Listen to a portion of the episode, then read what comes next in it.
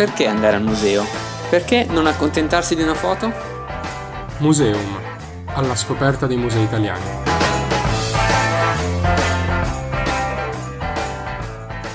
Bentornati a Museum, il podcast di Radio Statale che vi porta alla scoperta dei musei italiani e non solo, direi. E non solo perché oggi andremo alla scoperta di tre cose diverse. La prima, vedremo, sarà la Milano Design Film Festival, un festival dedicato al cinema, un po' particolare, poco conosciuto, del quale vi parleremo. Poi la mostra Surrealismo Magico, a Palazzo Reale, ne parlano tutti bene, vediamo anche noi cosa ne pensiamo e se vi consigliamo di andare. E poi l'ultimo argomento, l'argomento più caldo, un consiglio, dei consigli su dove trascorrere il ponte.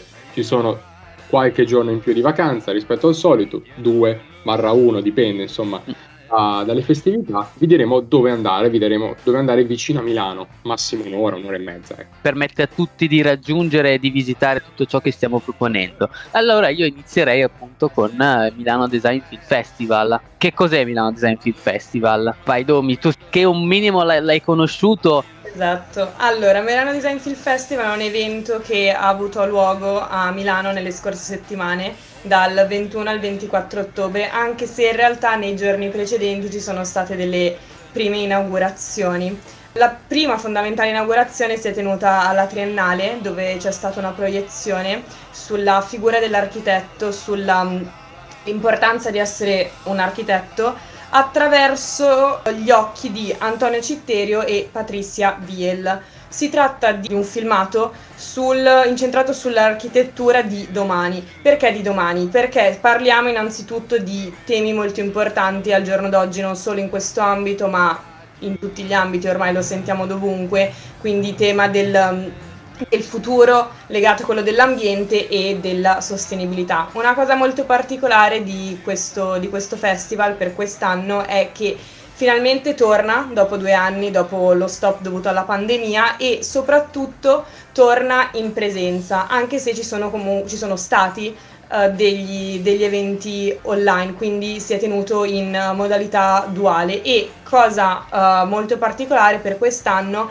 è stato anche il fatto che si è tenuto in diversi siti, come per esempio appunto la Triennale dove c'è stata l'inaugurazione. Certo, certo, hanno fatto la doppia possibilità in modo da raggiungere un po' tutti. Ecco, devo dire che le cose così sono interessanti, molto interessanti, perché comunque invitano tutti un po' a partecipare al discorso, alla discussione, al dibattito e ascoltare anche magari qualche persona che sia esperta nel settore. Infatti, 23 si è tenuta un'intervista, cioè Giovanni Bandiello ha intervistato Michele De Lucchi proprio sulla, sulla questione sostenibilità ed è stato interessante perché ha un po' declinato l'argomento in base a, a tre tipi diciamo, di sostenibilità perché sostenibilità di solito uno pensa fondamentalmente a quella materiale, potremmo dire, cioè il, ma- il, materiale che viene utilizzato deve essere non inquinante, eccetera, eccetera. Però se la guardiamo dal punto di vista di una città, proprio perché appunto architettura, stiamo parlando quindi anche di ri- ripensare, ri- ri- riorganizzare una città, la sostenibilità sia anche articolata dal punto di vista sociale. Quindi creare un ambiente che possa incentivare la socialità, far star bene le persone, diciamo che dopo la pandemia è anche un argomento abbastanza importante. Ecco. L'ultima cosa che volevo dire su Michele De Lucchi è che mi è piaciuto un suo progetto, lui ha ideato delle Earth Station, dei luoghi pensati appunto per coinvolgere le persone, per arrivare le persone in un luogo ampio che possa quindi a, a essere spazioso sia per, per contenere tante persone ma anche per farle star bene, inserito nella natura in modo che la natura faccia parte della nostra vita, però che non, la natura non deve essere eh, un raso al suolo per creare questo posto, questo posto deve essere ben integrato ed è tutto pensato con materiali che possono essere appunto sostenibili. E questa cosa mi è piaciuta anche perché comunque argomento sostenibilità se ne deve parlare perché oggi siamo abituati poco a parlare di sostenibilità. Anche dalle cose semplicissime da avere sempre tutto in qualsiasi momento eh, invece ci sta a rifletterci su questo argomento. Comunque tu hai detto stazioni, a me è venuta in mente subito una cosa che non c'entra niente con Milano, non c'entra niente neanche con Milano Design Film Festival, però che c'entra con un po' forse la sostenibilità che non è solo un modo di, di risparmiare in certo senso e inquinare meno il pianeta, ma è anche un modo di vivere meglio forse, vivere più in armonia con l'ambiente e anche con se stessi. Ed è un progetto che c'è stato in Giappone, cioè sta- una stazione nel vuoto. In Giappone è stata creata una nuova linea ferroviaria con una stazione nel vuoto, cioè si scende e non c'è nulla. C'è letteralmente un canale, un fiume, meglio, tra le montagne, un paesaggio bellissimo, ma non c'è niente non c'è niente e puoi solo aspettare il, il, il, treno dopo sostanzialmente, il treno che passerà dopo. E questo è stato creato ovviamente perché in Giappone c'è uno stile di vita, un ritmo di vita che non è tanto distante dal nostro, delle grandi città, che è molto frenetico e lascia poco tempo per prendersi una pausa. Quindi mi è venuto in mente questo e riguardo invece al design che non c'entra nulla o quasi con il Milano Design Film Festival, ma un po' diciamo di tangente c'entra qualcosa è che alla Triennale proprio c'è anche il Museo del Design. Noi siamo un podcast, un programma sui musei, ricordiamolo che da non moltissimo ha aperto proprio un museo del design alla Triennale di Milano, bellissimo e con tantissime opere che ripercorrono la storia del design italiano che a Milano vide, cioè, vide insomma, i suoi massimi interpreti. Sì, assolutamente. Poi mi piace molto quello che hai detto sulla, sulla stazione perché eh, fa parte di quella sostenibilità sociale, però eh, De Lucchi l'ha visto in un modo, eh, mentre il Giappone l'ha visto in un altro. Evidentemente, appunto, in Giappone hanno più bisogno di staccare stare attenti per i fatti loro. Diciamo che c'è bisogno di entrambe le cose, ecco, in una giornata tipo.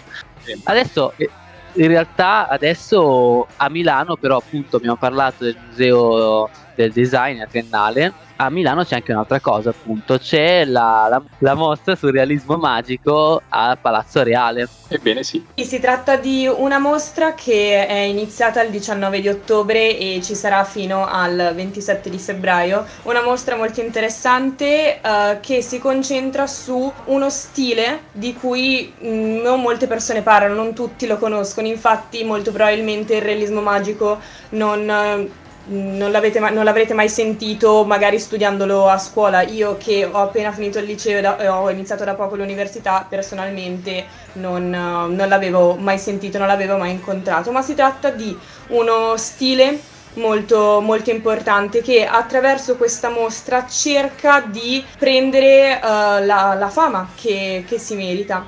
Che cos'è innanzitutto il realismo magico? Il realismo, realismo magico è, è, uno stile, abbiamo visto che non è una corrente artistica o un uh, movimento definito, ma uno stile, un modo di percepire la, la realtà, di interpretare la realtà, la realtà degli anni venti. Infatti si sviluppa Uh, nel 1919 e tramonterà soltanto dopo pochi anni nel, nel 29. Si tratta di uh, una reazione al fascismo e quella che è l'arte di regime, come per esempio il um, Novecento italiano che abbiamo visto invece con Sironi nel... Um, nella scorsa puntata. Sironi è uno dei rappresentanti più importanti del Novecento italiano, ma è anche uno dei rappresentanti del realismo magico. Vedremo però che lui uh, in realtà passa da entrambi i movimenti ma si sposterà poi soltanto verso il Novecento italiano, verso il fascismo proprio perché aderirà al fascismo, mentre altri autori saranno mm, fortemente antifascisti e quindi saranno coloro che porteranno avanti uh, il realismo magico. Tra questi autori ricordiamo Severini, Casorati, De Chirico, Oppi, uh, Cagnaccio di San Pietro e Donghi. Torniamo a quello che è il realismo magico, ovvero il titolo di questa mostra, di questo stile. Sembra un titolo ossimorico, è un titolo ossimorico in quanto evidenzia la coesistenza della rappresentazione oggettiva di una narrazione chiara e semplice insieme ad atmosfere uh, surreali, quindi elementi, tecniche pittoriche che creano dubbio, generano perplessità nel, um, nel visitatore, nel, in colui che guarda le, le, opere. Queste opere le possiamo ammirare attraverso un'entrata um, ad effetto che ci viene presentata proprio come ci viene allestita la mostra, ovvero la mostra viene allestita in modo tale che uh, si vada a creare uno spazio quasi circolare per essere totalmente immersi nella mos- nei dipinti. Vengono creati dei giochi prospettici che ci regalano proprio questo tipo di, di esperienza. Entrando subito possiamo notare uno dei manifesti della mostra, ovvero un dipinto di Casorati che raffigura Silvana Cenni, quindi una figura femminile eh, che sembra una Madonna sull'altare e ci sentiamo quasi eh, invogliati a inchinarci di fronte a questo dipinto, tanta è la potenza, la maestosità del, di ciò che viene realizzato. Un altro importante manifesto di quest'opera che troviamo nelle sale successive si tratta di Dopo l'orgia di Cagnaccio di San Pietro. Quest'opera fa riferimento a un tema molto importante che viene trattato nel corso di questo stile, ovvero l'eros, l'oscurità dell'eros. Infatti in questo dipinto possiamo notare una forte denuncia alla condizione della donna nel, nell'epoca fascista, quindi si tratta di un, um, un, dietro le quinte della società fascista. Infatti notiamo dei nudi femminili che sono abbandonati, abbandonati a se stessi dopo un, un atto sessuale che viene molto probabilmente compiuto da un, un, gerarca fascista e ciò lo possiamo notare da una serie di elementi che sono presenti nel dipinto come i guanti e la bombetta ma anche un polsino con un gemello dove è presente il, il fascio littorio. Quindi questo dipinto vuole denunciare quella che è la condizione della donna, quella che è la corruzione morale uh, di coloro che sono ai vertici del fascismo. Fondamentale uh, inoltre in questa, in questa opera, ma in realtà in quasi tutte le opere uno dei fili conduttori di questi dipinti che vengono uh, raggruppati in questa mostra è la caratteristica del, um, del fermo immagine, proprio un um, carattere del, del, realismo magico. Questo carattere lo possiamo trovare anche appunto uh, in altri quadri come per esempio Cynthia, un quadro che, su cui concent- ci concentreremo proprio perché secondo me è un, un quadro molto, molto particolare nel senso che vi sono delle curiosità legate a questo dipinto, ovvero si tratta di un dipinto che guardandolo semplicemente semplicemente ci può sembrare normale, ma in realtà vi è una particolarità, vi è un segreto che probabilmente non tutti sanno e che forse non vi diranno neanche se andate a visitare la mostra, ovvero eh, nel momento in cui hanno spacchettato questo, questo dipinto, hanno trovato uh, sul retro un altro disegno, un altro uh, dipinto che uh, raffigura Cesarina Gualino, questa cosa era abbastanza tradizionale in precedenza, invece nel Novecento non, non la troviamo abbastanza, ma possiamo vedere che vi è il, il, disegno di un'altra donna, il cui dipinto che viene dedicato a questa donna, quindi troviamo un dipinto dedicato a Cesarina Gualino esattamente di fronte al dipinto di, di Cinzia. Tornando quindi alla caratteristica del fermo immagine, quello che è il filo conduttore di questa mostra, ci spostiamo verso l'ultima sala, quella che ci porta appunto alla fine della mostra e ci accompagna all'uscita, ovvero fondamentali in questa, in questa sala sono l'alzata di Cagnaccio che viene posizionata in una maniera ta- tale per cui percorrendo la mostra, avvicinandoci pian piano verso la fine, percorrendo questo lungo corridoio, pian piano appunto ci avviciniamo a questo dipinto e una volta di fronte a questo dipinto possiamo notare uh, la sua imponenza, possiamo entrare nel vivo della, della rappresentazione. In questo dipinto vengono uh, rappresentati due uomini uh, mezzi nudi che compiono un grandissimo sforzo che viene evidenziato proprio dalle loro caratteristiche fisiche, anatomiche. Fondamentale anche e soprattutto l'ultimo quadro, quello che proprio ci accompagna all'uscita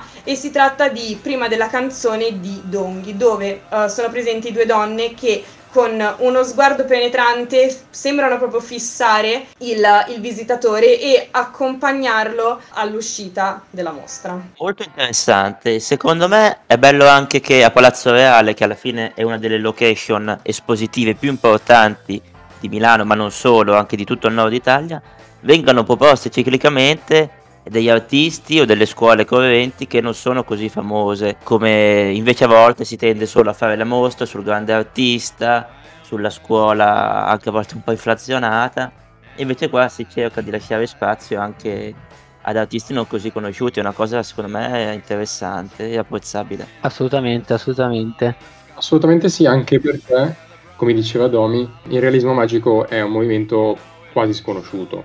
Per chi magari studia storia dell'arte contemporanea lo conosce un po' di più, ma veramente poco, anche perché è stato un po' dimenticato come tutta l'arte o gran parte dell'arte italiana che fu, diciamo, si sviluppò in quel periodo lì, quindi di tangente al ventennio fascista. Poi, appunto, un modello di ispirazione fondamentale fu proprio De Chirico con le piazze d'Italia, quindi la metafisica, quella stessa sospensione del realismo magico quasi irreale, appunto per questo magico, si ritrova anche un po' in De Chirico. Però non fu un movimento affatto, mm, come dicevi tu, diciamo sottomesso, come magari il Novecento, al regime fascista e quindi a quel, quelle prerogative, quegli obblighi che, che erano stati dati.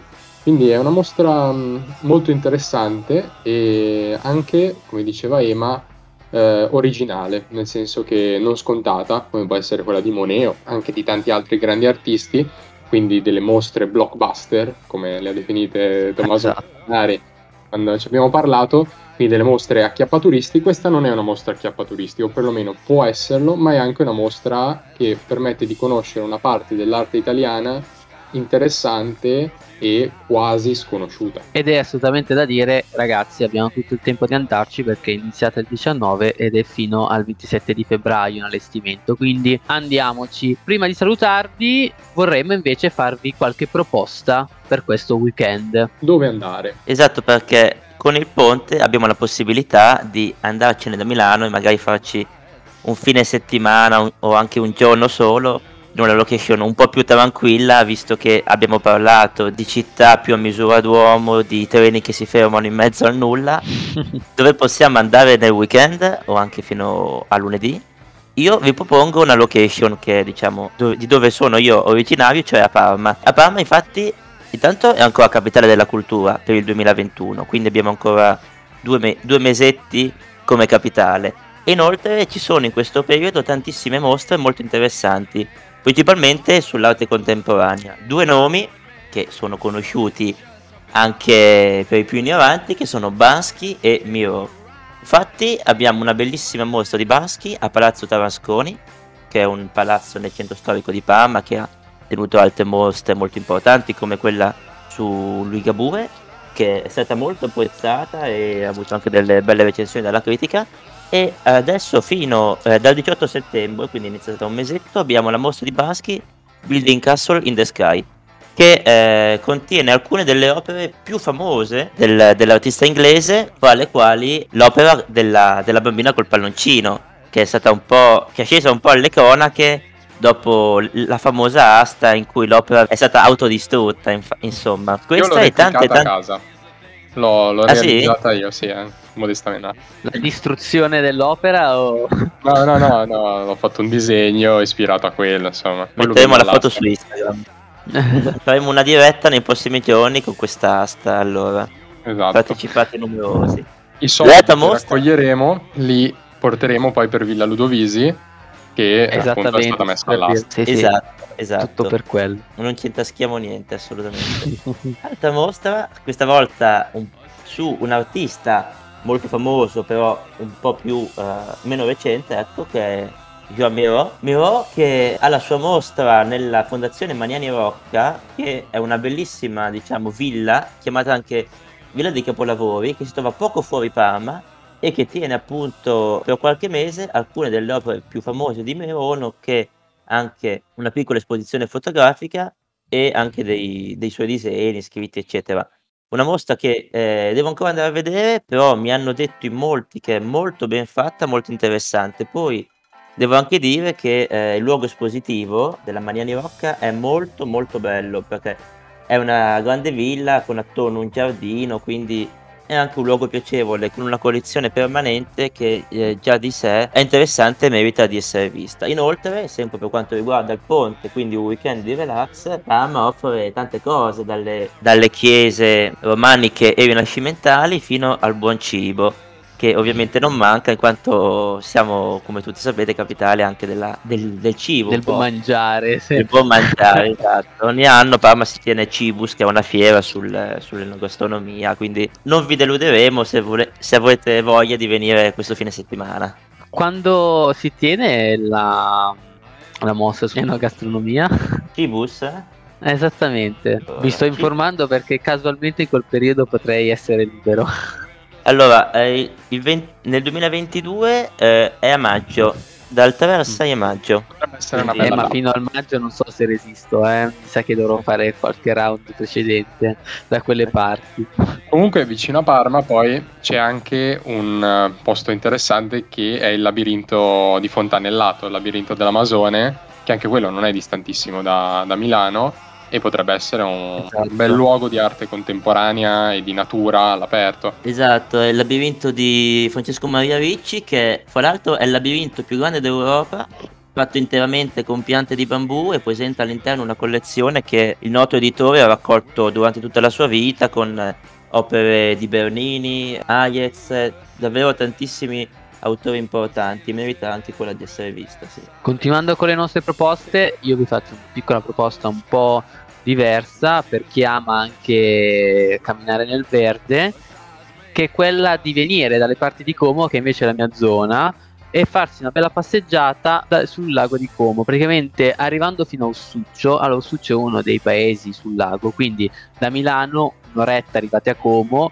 si scende a Como Lago, che l'ultima è il capolinea, non dovreste sbagliarvi, e da lì si può prendere il traghetto, proprio di fronte c'è il molo per il traghetto, quarto d'ora, 20 minuti, si è Ossuccio e da quel punto lì si parte tutto un percorso che risale ai monti presenti. E ci sono un paio di tappe molto interessanti. Uno è il santuario della Beata Vergine di Ossuccio, in particolare perché anzitutto è a 419 metri, quindi è molto vicino, non, non dovrete faticare troppo per arrivare.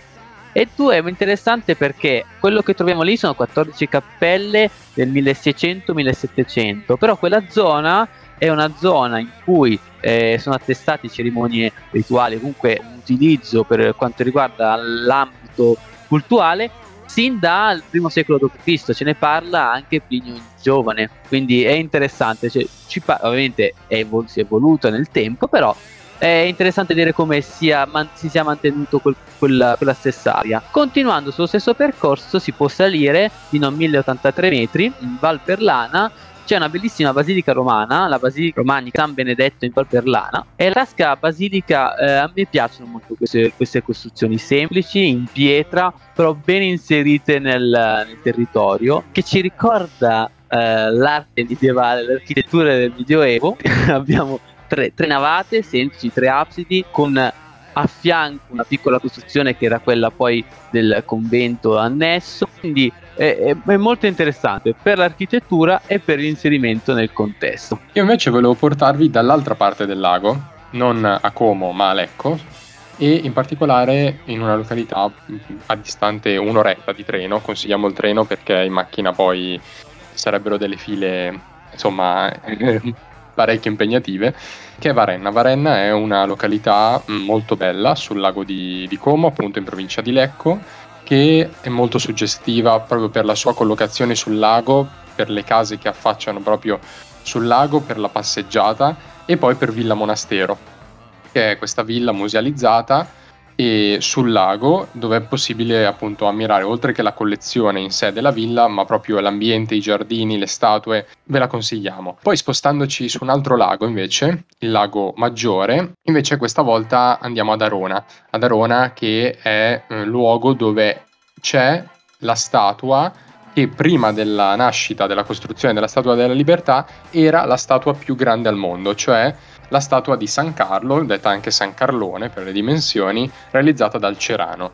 È una statua imponente, dalle dimensioni uniche e appunto era la statua più grande del mondo e tutt'oggi è una delle statue più grandi del mondo, eh, surclassata solo appunto da, da, New York, dalla statua realizzata dai francesi per, per l'America. Infine ci spostiamo su un altro lago, il lago di Garda invece, più o meno tutte località a un'ora, un'oretta e mezza da Milano. E arriviamo a Gardone Riviera dove invece sorge il Vittoriale che è, è stata la residenza di D'Annunzio, quindi la residenza dopo diciamo il ritiro dalla vita politica e eh, è anche luogo di riflessione. Qui, oltre alla bellezza architettonica del luogo, c'è anche la bellezza proprio storica e letteraria, quindi unisce un po' gli interessi per chi è interessato sia di arte che di letteratura, è proprio il top, diciamocelo. E anche questa si trova a un'oretta e mezza da Milano. Eh, qui purtroppo, a differenza delle altre due località, non ci si può arrivare in treno, ma eh, per forza la macchina. Questi tre itinerari su tre laghi, perché Milano offre questa triplice opportunità, possono essere delle, Buone, dei buoni consigli forse. Assolutamente ragazzi, allora sperando di avervi dato qualche spunto interessante sia per quanto riguarda le mostre sia per qualche gita diciamo fuori porta, noi vi salutiamo e vi aspettiamo alla prossima puntata di museo.